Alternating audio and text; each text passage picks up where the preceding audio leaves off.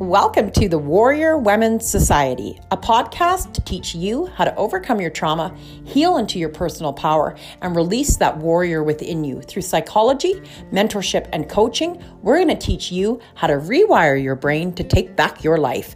Now, here's your host, author of Out of the Shadows, founder of More, and master coach, Tanya Michelle. Welcome, Brenda. I'm so excited to have you here. My friend Brenda's with us today, you guys, and she's driven all the way in from Lloydminster. Are you on the Alberta side or the Saskatchewan side? Saskatchewan side. All the way from Saskatchewan. Joining us from Saskatchewan, you guys, on the Warrior Women's Society podcast, we have Brenda, my dear friend, and we're going to be talking today, you guys, about just some really important issues that you guys have seen us posting about a lot on Facebook, and we're just going to get into it a little bit. So thanks for joining us, Brenda. I'm excited to hear your story. Share. Like, I'm just going to zip my lips and we're just going to let you talk and you're going to share your story with us. Go for it. Okay. Thank you for having me. I am a survivor of domestic violence. People will think that what I went through wasn't domestic violence because I was never physically assaulted. But I was emotionally, financially, pressured sexually, have the children still. I've left that situation, but the children are still used as pawns in trying to get divorced and trying and doing all that. So let's get into that a little bit. So how long were you in that relationship? How long have you been out of that relationship? Let's start there. Okay. So I was... and it wasn't my first violent relationship. So it was a pattern that I had to learn. Let's talk about that. So back it up. It up for me. I want to talk about your first experience with any sort of domestic violence in your life, with boyfriends, husbands. Let's talk about it. When did it start? When did you know? I grew up in it. You grew up in it. And my parents, I hope they'll forgive me for talking about this, but I grew up in a household where my dad did better than what he was raised in, and I know that, and he did the best he could, but my parents were raised in households that were a little bit non-traditional and violent. My grandfather abused, my dad's father abused the kids physically, emotionally. My mom's father committed suicide when she was 16, and she was daddy's girl. So there was things that I witnessed my dad treat my mom not the way I want to be treated now. But I married my father. You did, yeah. My girl's dad, I didn't marry. We were common law. How old are your children, Brenda? How old are you, Brenda? Okay, so I'm 46. Okay, 46. How many children? I have four children. Oldest one will be 22. Oh, God. 22 in August. My 19-year-old is here sitting and listening. We'll see how she is. She'll probably pipe in every once in a while. And then I have my babies, who are 12 and 10. And so... I met my girl's dad after a relationship with an RCMP officer and their girl's dad. So I went from being a really good girl, partied, and then I started partying and I met their dad. I met him in August. We moved in together in September, and I was pregnant by October. I was raised in a household, didn't matter how bad it was. If you had kids, you did what you did. You made it work you stayed, right?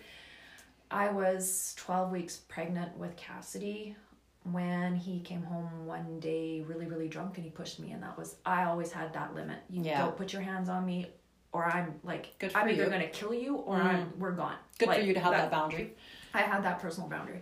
I had called the cops to report it, but my mom had come over and talked me out of it. So I didn't report it, but we separated. So I was single. I was pregnant. I was diagnosed. How old were you then? She's 19, so I'm 46. I was 26-ish around. Okay, yeah, mid-20s. I had placenta previa. I was diagnosed a week after he left with some bed rest. Yeah, done, right? So here I am, a baby. She was just over a year old. bed rest, and no income. So it was a really, really bad situation. And then at my daughter at 3, my oldest daughter at 3, disclosed some inappropriate behavior. She started to disclose some, well, she started to have inappropriate behavior before that. But she disclosed to a social worker some abuse. Mm-hmm. And there was no contact order put in place between their biological father. But so fight. There was no physical evidence. So the no contact order was in place until... How old was she? She was 3. Too young. Right? Too young. The no contact order was put in place until the police investigation was done. And he didn't cooperate. He refused to do the lie detector test for 4 years. Of course. So I had a no contact order in place, right? So which thankfully, but in that time I came to Little Warriors here in Edmonton. Yes. And I was making weekly trips with my girls up here to counseling. From Saskatchewan, you were driving all the way up. Yeah. 2.5 hours every Friday. Good. I was working night shift, so I'd get off work at 7 a.m. We would be on the road and up. I was making sure my kids were okay, but at that point in time, I wasn't looking after me. No. And at that point in time, it wasn't a family thing once abuse was disclosed. It was look after the kids. The rest of the family just kind of floundered, right? Yeah. I have since learned that is not necessarily the best way to go at it. Actually, it was very flawed. Because I didn't focus on me. I didn't worry about me. So I didn't heal. And I took all the blame. I chose that man to be the father. I did this, I did that, and I didn't always react appropriately. Mom guilt will always be there. Mom guilt will always be there. I didn't act appropriately when she displayed, like when actions were done that weren't, and I knew something was wrong. I had social child services. Our social worker told me that spreading her baby sister's legs, taking her diaper off, spreading her legs, and humping was a normal behavior between children, going back and forth between kids. I was told that. My lawyer told me until she came home ripped and torn and had physical evidence, I wasn't going to be able to stop. Wow. So the trauma of that wasn't little, it was huge. And that weight, and I felt alone because my parents blamed me. I was the single mother of, my grandmother. Warrior women. My grandmother told me I wasn't allowed to be around her, bringing the bastard children into the family. Like I was, those things that happened, right? So sad. So I was in a really, really dark, dark place. And then when Sierra was about 6, 7, I guess, I met my ex-husband, and we dated for 4.5 years. It was, after the first 3 months of wooing, then 3 months into it, I can't be with you anymore. I'm not ready, blah, blah, blah. And went back and forth. And then I started to see somebody else and he didn't like it. So he came back and it was back and forth. And that's how he lured me. But I didn't want to be alone anymore. I didn't want that fight. We're done. Yeah. I was exhausted. Yeah. I wanted somebody to save me, not realizing the only person that can save me is me. Oh, sister. Right? Like we're going to get into that. Yeah. You can't have anybody else in your life fixing you. It is me. It is my job. So what happened to have you have that realization, like, oh my God, I have put myself on the back burner for so long. Like, it's time to heal myself and not just my children. So I married who I married. A year into it, I'll take a step back. Okay. I was 32 weeks pregnant when we got married. I had him. I had my first baby a month after we were married. And then 6 months in, we went on our first family vacation. And that was not the first time I'd had silence treatment from him, but it was the first time as a married person had silent treatment. We went and had a family sleepover. Like, we stopped off. We went out to BC. to see his sister, and we stayed in Banff.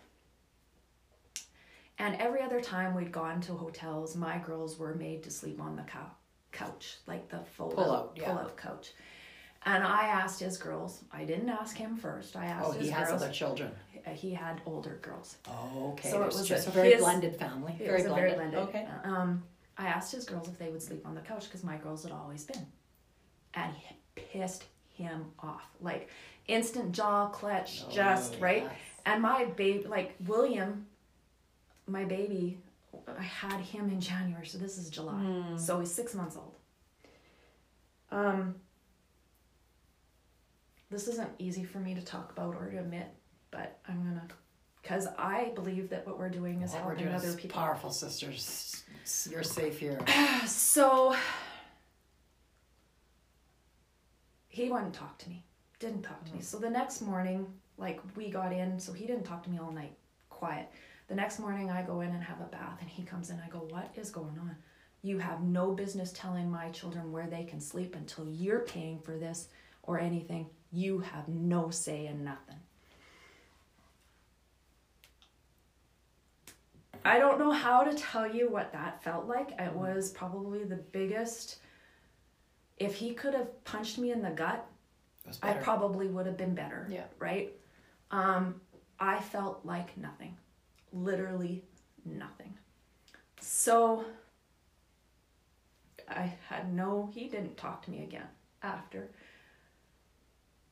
It was 2 days in, and I phoned my parents and said, can I borrow money to get home? Because I'm on EI now, right? Like, here.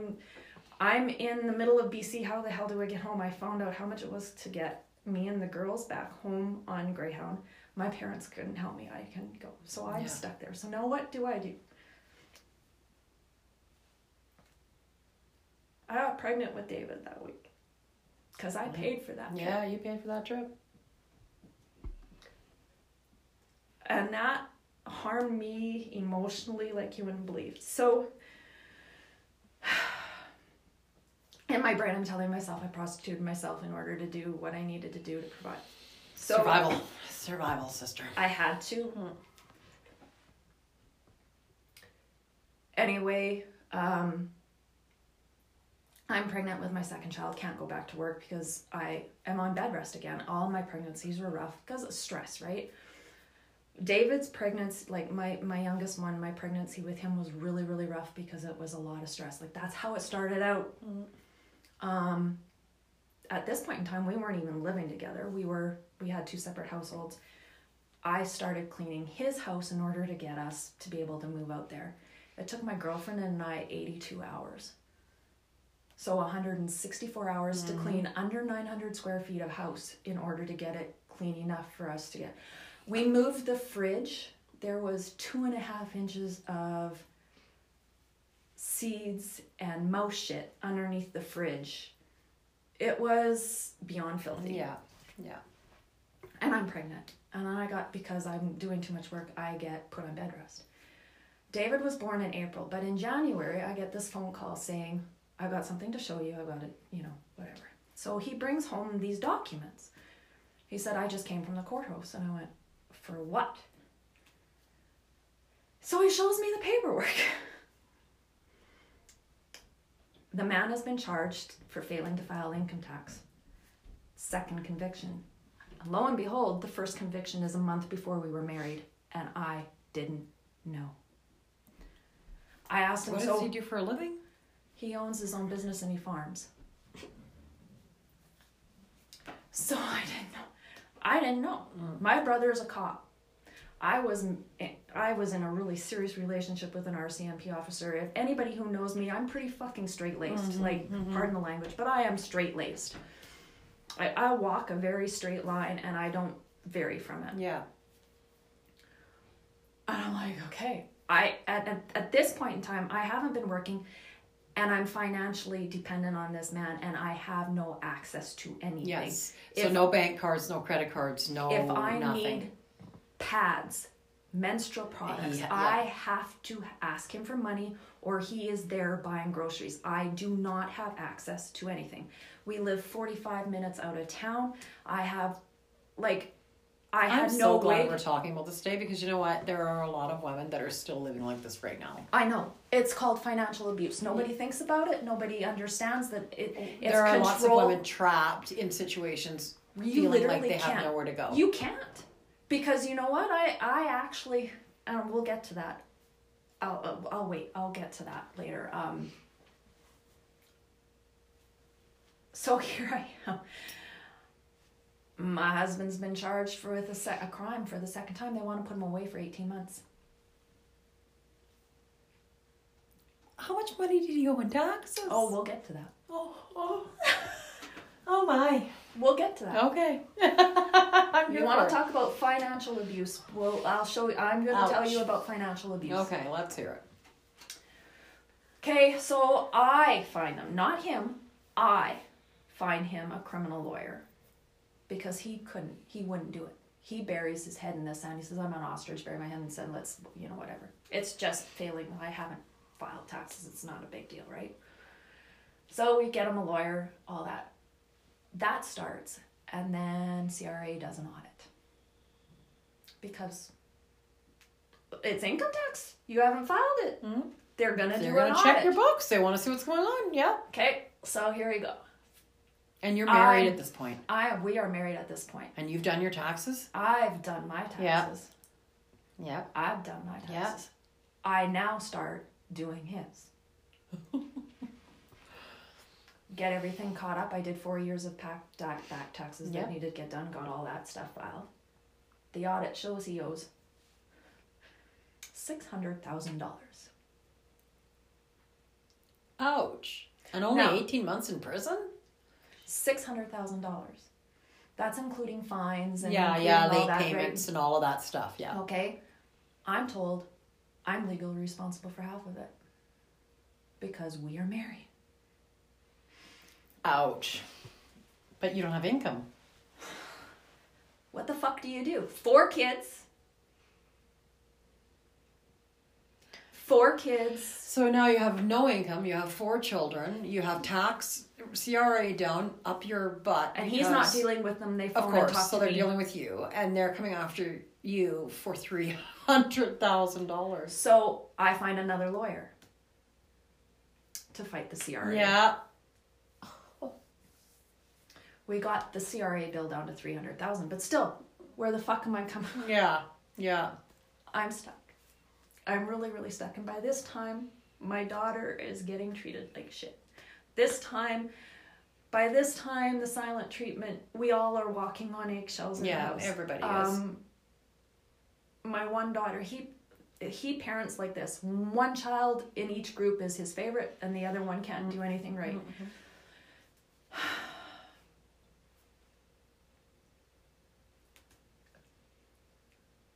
I'm sending my daughter to my parents' house in the summertime so she doesn't have to live with him and get abused. Because I couldn't do anything different. And I'm stuck, and my older kids are getting pissed off because they're seeing this and mom's not doing anything. What the fuck? Yeah. Like, what? Yeah. I get a hold of the Interval home in Lloyd to try and find a way to get out. I'm not being physically abused, so I'm not top priority because there are people that are actually their lives are in danger. But your kids were being abused, but their lives aren't in danger because see, this is our system, right? So I'm stuck. You're that gray area. And that's, I'm glad we're touching on it, because it is a very gray area. You're not an abused woman per se, because you're not being punched out. But I am abused. But you are an abused woman. Every step of the way. But when you're looking for support, or you're looking for programming, or you're looking for funding and all of these things. It's not severe enough. So how long did you have to stay? We were married for 6 years. 6 years you stayed. It took me. So I drove school bus thinking that would, I could put some money in, and then I'm still at home with the kids, right? Yeah. It wasn't enough. And then as soon as I started making money, he stopped paying bills. Of course. So the January before I left, I'm like, I gotta do something. By this point in time, I had met a lady named Shannon Lee.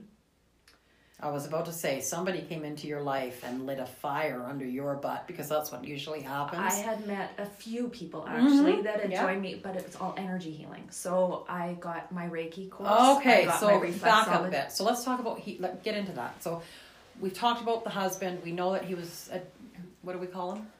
Dipshit. A dipshit, okay. So we know that his nickname is Dipshit. So we've got ex-husband's fine, all is dandy. You're out of there. The kids are out of there. No, I started this before I left him. You started your healing before. So that's how I actually... How did you know that that was something you needed to do? So let's get into that, because we all know women that are struggling. We all know women that are living these sorts of situations. Let's talk about the warrior within. That woman that comes alive and says, I'm not going to live like that anymore. So when it's so dark and you have nowhere else to go... And I have family, and I have family that I love and that love me, and I know that, but they financially couldn't help me. I had to pull out. I had to take a deep breath at one point in time, and one of my, I've always been interested in mediumship and in all this stuff, and I started going to see John Edwards. Do you remember him? I remember him. I saw him 4 times in Saskatoon live. Oh, Lord. So the last time I went to him, something really freaky happened. And I mean, you're told to turn off your phones when you go into these readings, right? Course, so I turned my phone off. It started to ring. I looked at it. I'm like, okay, fine. I said to the person beside me, I'm shutting it off. And she said, yeah, it powered off. Yeah. It rang again. Yeah. I pulled the battery out of it. Come on. And it rang again. Now, at one point in time, I had, in my desperation, put an application into the Dr. Phil show.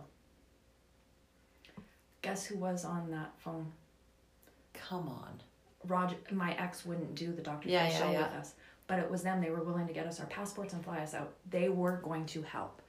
And I'm like thinking to myself, if somebody like that is willing to do this, then that, and it happened in an energy healing place. Mm-hmm. So I thought, okay. So I met a couple other ladies along the way, Liz DeDrucette in Lloydminster, who owns Serenity Healing. Mm-hmm. I met her and we did a few readings, Bonnie Worth out of Lloydminster, but Shannon is the girl that I did a course online with. I will never be able to say thank you enough for that lady in my life, because I did a program with her. I scraped away the money. My ex never knew how much. Like I did a 6-month course with her. While still married to your husband. While still married to her. I love that. I love that. I love that. I did what I had to do. I don't think people understand when I try to explain to people. And even when I was trying to leave my abuser, and I would sit with my mom and I would say, okay, like, you don't understand. Do you know what I mean? Like, if anything bad happens to me, or like, I planned for 6 months before. It was a plan. There was a game plan. Yeah. It wasn't something that just happened immediately. It couldn't happen that way, because I would have died. I knew that in that moment. Yeah. It had to be planned. So good for you for being able to recognize that and investing in yourself and your healing, to know in order to take that next step, you needed to do that. So once I was done that, I knew that I needed to get out. So I had to make a plan, because I had no, 4 kids, guys. Like, 4 kids. Single and mom. No income. Yeah. Like, so tell us what to do. Tell us what to do, Brad. Bus driver income. So I live in oil field country. So I got a dispatch job. Perfect. Yep. Good money coming in. So I started socking away. He stopped paying bills. But I kept on. I was making nothing. Kept at it, yeah. And I opened up my own account, and that check went in there, and he had no access to it. I got that job in January. In May, when he came, like, he used to do ice road trucking. When he came back, he accused me of cheating on him. He accused me of cheating on him because I went to work a half an hour. I took the kids to school in the morning. My shift started at 11 o'clock. I took the kids to school at 8:30, went into Lloyd, got myself a coffee, and went to work. I was usually there about 10. Right. But because I was going early, I had to been cheating. And then I was timed when I got home. Yes. And he's actually got it in his affidavit about me being late. Because it only takes 45 minutes. Yeah, it times you. He timed me. Like being control. Late, I have a curfew? Like I know. Yeah. The control was unbelievable. Yeah. And it got really, really bad for the kids at this point in time. So you've been gone how long now? 6 years. You've been away from him for 6 years. I'm not divorced yet because he won't provide financials. He hasn't done his income tax since I did them last in 2012. So still married, but have been away for 6 years. Still having to deal with him. And still have children that go back and forth and that have to deal with the abuse that's going on with that, because he is now using the children as a pawn. Of course. Well, the kids are... So your healing started 6 months before you left. Yeah? 6 months, a year before I left. Yeah. Okay. Because I realized that I wasn't happy. See, something that happened really bad when I had no patience for my children. I was not the parent I wanted to be. I was not the person. Well, you were a broken woman. I was not. You were just broken. I just didn't. So I had to take a step back, even though it was everything that I've grown up. It's what I was used to. It was how I was. I didn't want that anymore for me and for my children. And it was more for my children, because my whole life has been my kids. So now you speak out about domestic violence, and I mean that is your you use social media as your platform, right? You speak out about domestic violence. How long has that been? How long have you been that voice? When did you find the courage to do that? When I joined up with Unique. When you joined your network marketing business. My home marketing business, and I started having to do lives, and then about 6 months into it, I just started, if I want to make this, I have to be honest. Yeah. So I tell my story. This is me. Story. And yes. I have met people all over the world that this is what me. So let's get into it. So you talk about your story, you share it with people, and you're very open, you're very honest about it. It's like me, very just shoot from the hip. Yeah. I love that. So that's your way of inspiring other women to do the same, and I'm so glad that people are talking about it. And it just makes it very real. Like when you and I can have this conversation right now, yeah. And people are going to listen to this, and it's going to be very real, because there are women that right now are sitting at home with no bank card and no access to funds. And they feel like they're not an abused woman, but yet they feel trapped. And are they an abused woman? Like, it's where you start to question your own sanity even. Like, am I being abused or am I not? Right. And then I was starting to be, not that I was starting to be almost abusive with my children, because I had no control. Like it was not who I wanted to be. And I realized, and as soon as I realized that, and that I realized that I felt so freaking alone. Everywhere I turned, it's not severe enough. It's not bad enough. It's not blah, blah, blah. When you go to these places, and yet I know what I lived. I know what my children lived. Yeah. I know that is not right. I know this is not okay. And I'm not the only one. Okay, so, and speaking on that, so you and I earlier, before we even started recording, we were talking about ACE scores and adverse childhood experiences. And do you feel that your ACE score from your childhood played a part in... Do you know what I mean? Like, we carry that trauma, right? Mm-hmm. So even though you were not an abused woman, in that situation, you had been. Do you know what I mean? Like, you had situations that were not good. Mm-hmm. You'd grown up into a home that wasn't good. It was like mine, right? Like, I had already been predisposed to all of that. Yep. Even before I'd gotten to my final abuser, where I was just done, right? Like... That trauma started, so I carried that with me. So even though you're in that situation, he's not punching you out, but he's taking your money and he's controlling you and he's timing you when you leave the house and he's not kind to your children. And right? There's all of these things happening. Even though the others around you outside of that situation, from the outside looking in, you would say... Actually, I had friends mention to me, because they witnessed the difference between how he treated our two youngest ones. Right. And he's like... But I think that's where you didn't get a lot of understanding, is because that person, let's say at that women's shelter or wherever, that counselor.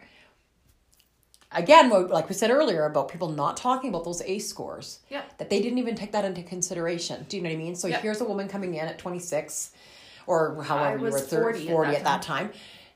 trying to escape what she feels is an abusive relationship. And like, you know it, you feel it in your bones. You recognize the red flags, you know that that is, but they don't think about your past experience before him.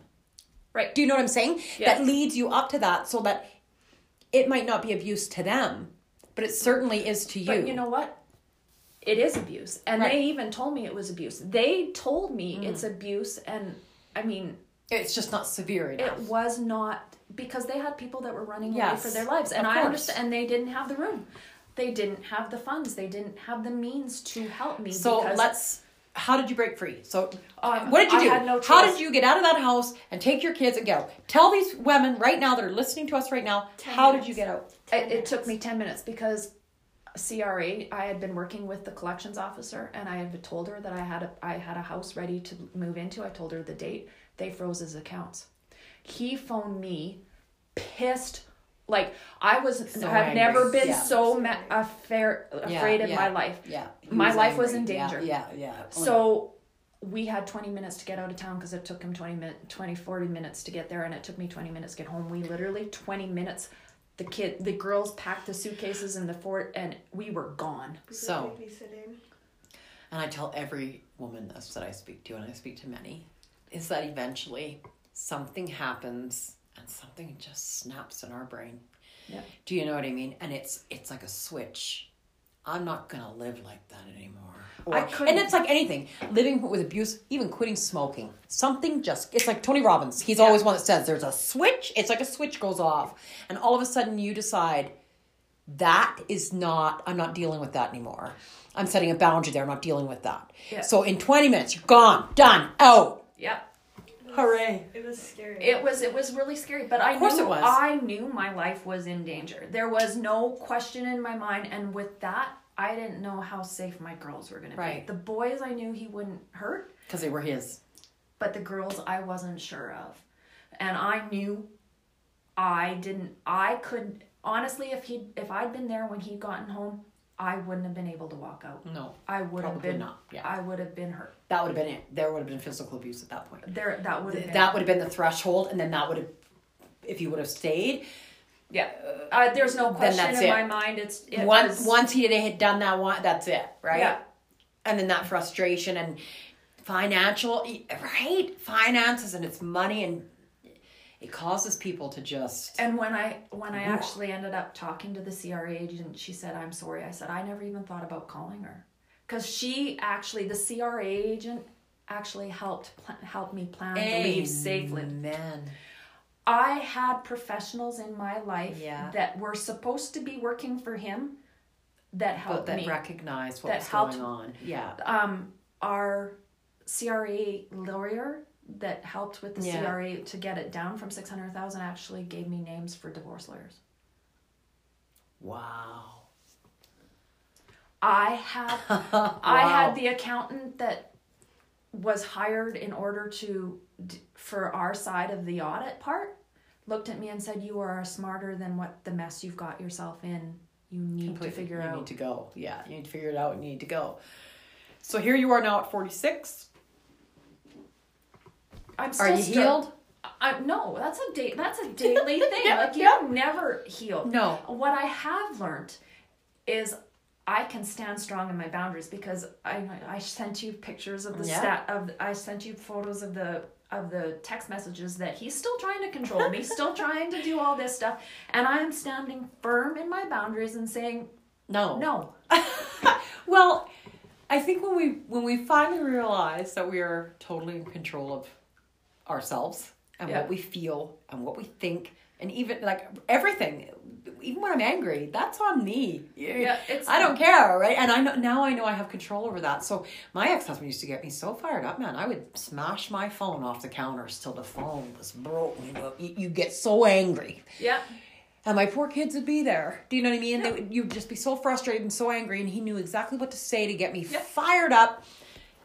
Then when I started to do my work, my spiritual work, my inner work, I don't play into that anymore. So here's the thing that I have found the most powerful. So give it. That's what I want. By giving into your emotions and letting those fears or letting other people's opinions Yes. Dictate how you react or whatever. You are giving away your power. I am the only, and I tell this to my kids now, I tell this to my boys, what I say and do is me. What others say and do is you. Nobody else is in my brain pulling those little cords going, do this, do this. Nobody else is my puppet. It is me. Mm. I can make my life the way I want it to be. Is it there yet? Hell no. But it will be. Mm. I am now in a, like, I am now in a relationship with a man who is going to, like, I want to just clearly we're going to talk about after this podcast because I am not in the loop. And I want to start doing public speaking and doing some of this, right? Do it, girl. We're doing it. You're doing it right now. And he's the first one in to support you. He's my cheering squad. Yeah. He's, like, telling me, like, I see him, sister. I see him commenting on your stuff. I see him. Yeah. He's, I mean, and he finds... And the kids? They love them. So, that's good. So, let's talk about your girls. Okay. So, the girls are older, so they were older. They were able to witness mom unhappy. They were able to witness mom. They were on the receiving end of that. So, how are, you know what I mean? What, and maybe your daughter can talk about that now because she's sitting here with us. You know, here you are a teenager. What grade are you in? I'm my second year of university. Second year of university. You're right. Not a kid anymore. It's the second year of university, but still a kid. Yeah. Yeah. Still a kid. Second year of university. And how have you struggled? Tell me how, because we all carry our mother's baggage. Yeah. It's been hard. I got into a relationship with a narcissist. He was a lot like Roger, my mom's ex. Okay. Yeah. Dipshit. Yeah, we'll just call him that. Yeah. We won't give him a name. We'll just call him dipshit. He was a lot like him and tried to make me change and tried to control me. And thankfully, it took me a lot less long to recognize that. To recognize it. And to get out of the relationship. I see him all the time. We go to the same school. We have the same friend group. So it's very difficult. And actually, that trauma of growing up with dipshit. Yeah. Let's talk about it from a kid's perspective. What was that like for you? It was really hard. You know, I spent my whole childhood trying to get somebody to love me. You know, because like my mom said, she began to distance herself from us. And I wasn't the favorite. So I got the brunt of all of it. That's how you felt. Yeah. You felt you weren't the favorite. Yeah. And, well, from other dipshits, you know. Yeah, yeah. I was grounded a lot. I was never really allowed friends over. I wasn't allowed to do anything. I was a bookworm. I stayed in my room. I didn't communicate. I didn't have a relationship with anybody in my family until I'm so glad you're sitting here, too, because you know what?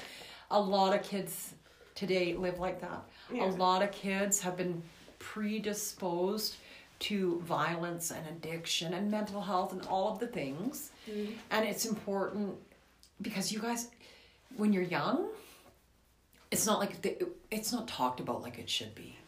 Well, it's not, I mean, it sure is now. I mean, with the internet and you know, all these wonderful, and the Me Too movement, all these things, and people are talking so much. But to hear it from your perspective, so what was it like to walk on eggshells? It was hard. It was so hard. You know what I mean? Like that little girl that the night you flee. Like, what is that like for that little girl? It was a lot. It was really hard. It was really scary. Do you think that was the best thing your mom did? Leaving 100%. Yeah. 100%. Like, looking back, we've only been growing and only been improving. So proud of your mom.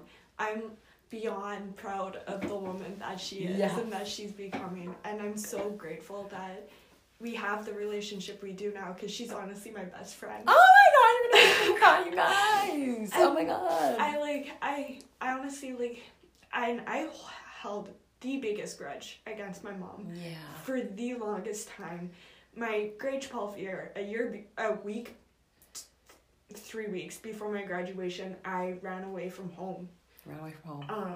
Because I was so angry, and that was when my mom first started dating. She was dating her ex that She was dating again, and she was, living her life. And I was so angry because I don't even know why. So what do you do to heal that? As a kid, as a teenager, as a young adult in university, what do you do now to heal your soul and to make sure that you're not carrying that baggage with you into the next relationship or into, you know what I mean, when you decide to have children? What do you do right now to heal yourself? I honestly, I keep my mom's words in my head all the time that nobody else is in control of how you deal with things in your life except for you. And you have to make those steps. You have to make that choice and that commitment. Because it's a commitment. You can't just pick one day and be like, oh, today it's going to be okay. And it's hard. Like, you have. What are you taking in school?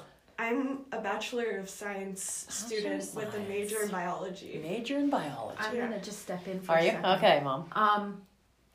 Something I need to say that I'm extremely proud of her, and she knows this.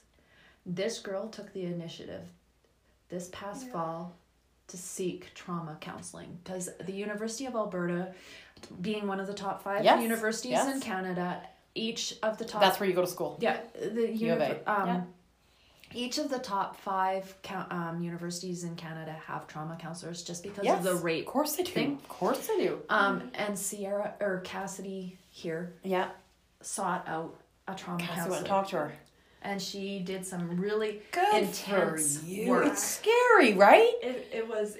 I did so much more crying in those sessions than I could. Cassie, I think you and I are going to need to do a podcast just so you seriously, and to address some issues for our young adults, because you know what, you're not alone in that. Yeah, no. But you're wise, because your mom's made you wise, and and that's really great. Because how old are you? I'm turning 20 at the end of April. 20 years old. Yeah.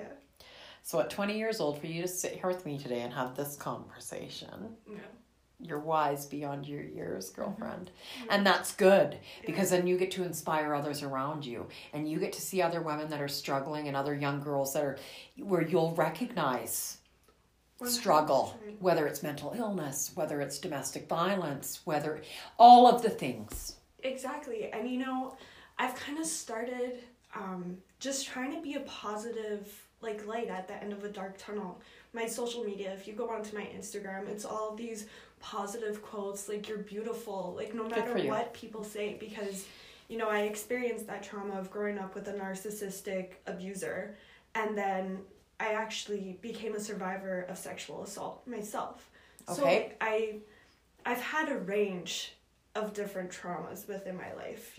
I didn't know my biological father. The only father figure that I did have made it very well known to me that he did not like me. That he didn't like you. He didn't want me to be a part of his life. He made it very clear to me. And then with the sexual assault, How old were you when that happened? It was just this past summer. I was 19. Yeah. At school? No, actually, I was back home. It was somebody that was introduced to me through my sister. Oh, okay. Which is why I seeked out the counseling this fall, because it got to the point where I couldn't even hang out with my friends without having anxiety attacks just from them looking at me, and my whole life I surround myself with guy friends because there's less drama. My best friends are men. It's just I don't like dealing with the drama that is associated within girl cliques. I'm not even gonna say groups. They're cliques. They are 100%. Cliques. Absolutely, they are.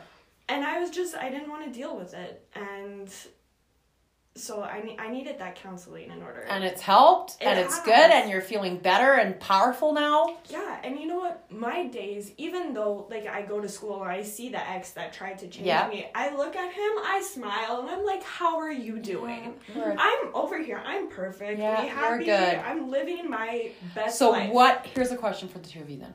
What do you do every day to keep your mind right? I start and end my day with gratitude. Okay, so what do you do? You wake up in the morning. The first thing I do, First thing I do before I even get out of bed is, I started out with, and I say this on my podcast or my lives every day, minimum of 3 things that I'm grateful for. Yes. Whether it's just being able to breathe. Yeah. Because you're in that moment. Right this moment. If that's all it is. That's all you got. That's okay. That's fine. Yeah. But that's how I start and end my day is gratitudes. I now have a thing where it's a minimum of 10. Excellent. And I say it in my mind. Sometimes I say it out loud. Excellent. But it's before my feet hit the ground. I am laying on my back still with my eyes up at the ceiling going, thank you for this, this, this, this, and this. Cassidy, what about you? What do you do? Start your day. Keep your mind right. I wake up and I put on my favorite, most empowering song that I have. Do you? On my playlist, yeah. Honestly. And you play music. Yeah. A lot of people with music. So music is it for you? Yeah. And which actually, I used to be a dancer, so like... Yeah. Yeah, so it's music. Yeah, and I tell myself I'm beautiful. I look at myself in the mirror and I sit there and I'm like, you know what? You're gorgeous. You're beautiful. You got this, you know. If you could tell me the best advice you've ever gotten. What's the best advice you've ever gotten? You can mull that over too, Brenda. What's the best advice you've ever received? When dealing with what we're talking about, like best advice you've ever received, when dealing with healing, when dealing with trauma, when dealing with the stuff we're talking about right now, best advice you've ever received. I am enough. Good. Ooh, that gave me goosebumps. Yeah. That's good. That and, you know, if you need to cry, cry. Cry. Let it out. It's okay to be. It's okay to cry. It's okay to not be okay. Yeah. It's okay. Yeah. Everybody has those bad moments, but you know, you got to realize that I am enough. Yeah. I am enough to be confident. I am enough to be loved. I am enough to be giving. I am enough to be compassionate. I am enough to be... I'm just so excited for what's coming. I'm excited for... I know you've got a bunch of stuff coming down the pipe. It's coming. I know we're going to hear all about it. I'm excited for you because you're young and you're just like at university and just... the world. You're... Right? You can do anything. Anything. The world is your oyster, sister. Mm-hmm. Right? So I'm just so proud. I'm proud of you. And that's, you know, like 20 years old and you've... Better to do it now in your 20s than be like me and your mom in our 40s trying to figure it out. Mm-hmm. And it'll save you 20 years of pain, 20 years of anxiety and stress. It really will. And 20 years of feeling like you aren't worth a piece of shit. Actually, that you aren't worth dignity and respect. Dude, I wasn't even worth heat. So, you know, that was my... Right? It was heat. Mm-hmm. It was the heat bill. That's my first memory of not being enough. Yeah. Yeah. Was the heat bill. And that little girl that felt like she wasn't even worth being kept warm. Mm-hmm. And it starts there. Yeah. Oh my gosh. Well, we've talked about some really cool and heavy stuff. Like, we're going to do it again. Like, this is just the tip of the iceberg. I don't even know how long we've been on. Oh my gosh. Tell me. It's been a while. 47 minutes. It's not even that bad, you guys. We haven't even done that bad. Oh my God. Okay. So 47 minutes. It's not that bad. Anything else you'd like to say? Anything else? If you could say one thing to the women listening to this podcast right now, let's do it. And you've already said you are enough. What is it? You are never alone. You're not alone. Ever. You're strong. And you don't be afraid to reach out. Don't be afraid to reach out. And on the other side of fear is the happiness that we've all been wanting. And I think that we stay trapped in fear and it keeps us stuck in our heads. And if you're in your head, you're dead. That's my advice. Stay out of your head. If you're in your head, you're dead. Honestly, 100%. Right? If you're not growing, you're dying. Mm-hmm. So do something to grow each and every day. Yeah. And do the things that scare the living crap out of you. Like this for me. Me too. Every single day, do things that scare the living crap out of you. That's my advice.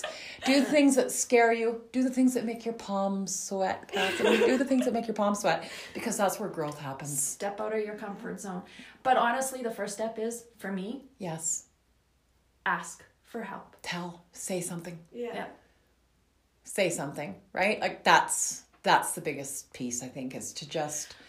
know that you're not the only person in that situation and there are people waiting to help you. Do you know what I mean? Honestly, the thing that I found the most since sharing my story, since my truth, is hearing from people saying thank you, because I didn't realize. And before we end, let's talk about, so how long, you and I have known each other how long? How long do you figure, when you think about it? How long have we, when did our paths cross? About what did that look like for you? About 18 months ago, a year and a half. When I wrote my book? Before that? I don't even know. You have to tell me. It's always cool to ask, right? It's an interesting question. It's through Facebook. So it just goes to show you can have really awesome relationships with your people on Facebook. Right? Oh yeah, social media is not. When I actually was probably one of the first people that bought your book, I think. I was probably one of the first people. That, and then I was it a pre-order? I can't remember. I think it was. It had to have been. I think it was. I remember you talking about it. And then I just kind of chanced it and messaged you. And I stepped out of my comfort zone and started messaging you. And we started talking. And here we are. And we're not done yet. No. We're not done yet. It's only just the beginning, right? Yeah. So, awesome. And I know that this scared the living crap out of you today. And I seen your little post saying, I'm about to do something. I might poop my pants. But if it doesn't make you want to poop your pants, it's not scary enough. Very true. I want to change the world. I want people to understand that what I went through is abuse. Well, sister, we are warrior women. Yeah. And we are made for more. And I've been saying that now for 2 years, really loud to say that we're made for more.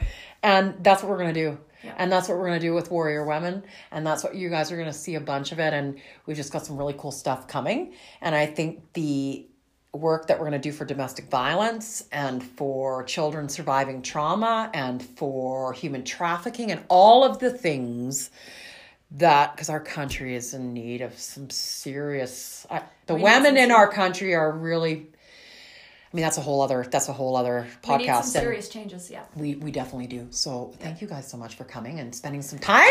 And now we're going to get off here and talk about the boyfriend, because I have not been updated and I really need to know what the heck is going on. So thank you guys so much for tuning in. Thank you for having us. Yes, thank you so much. Thanks for coming, you guys. Just love your faces.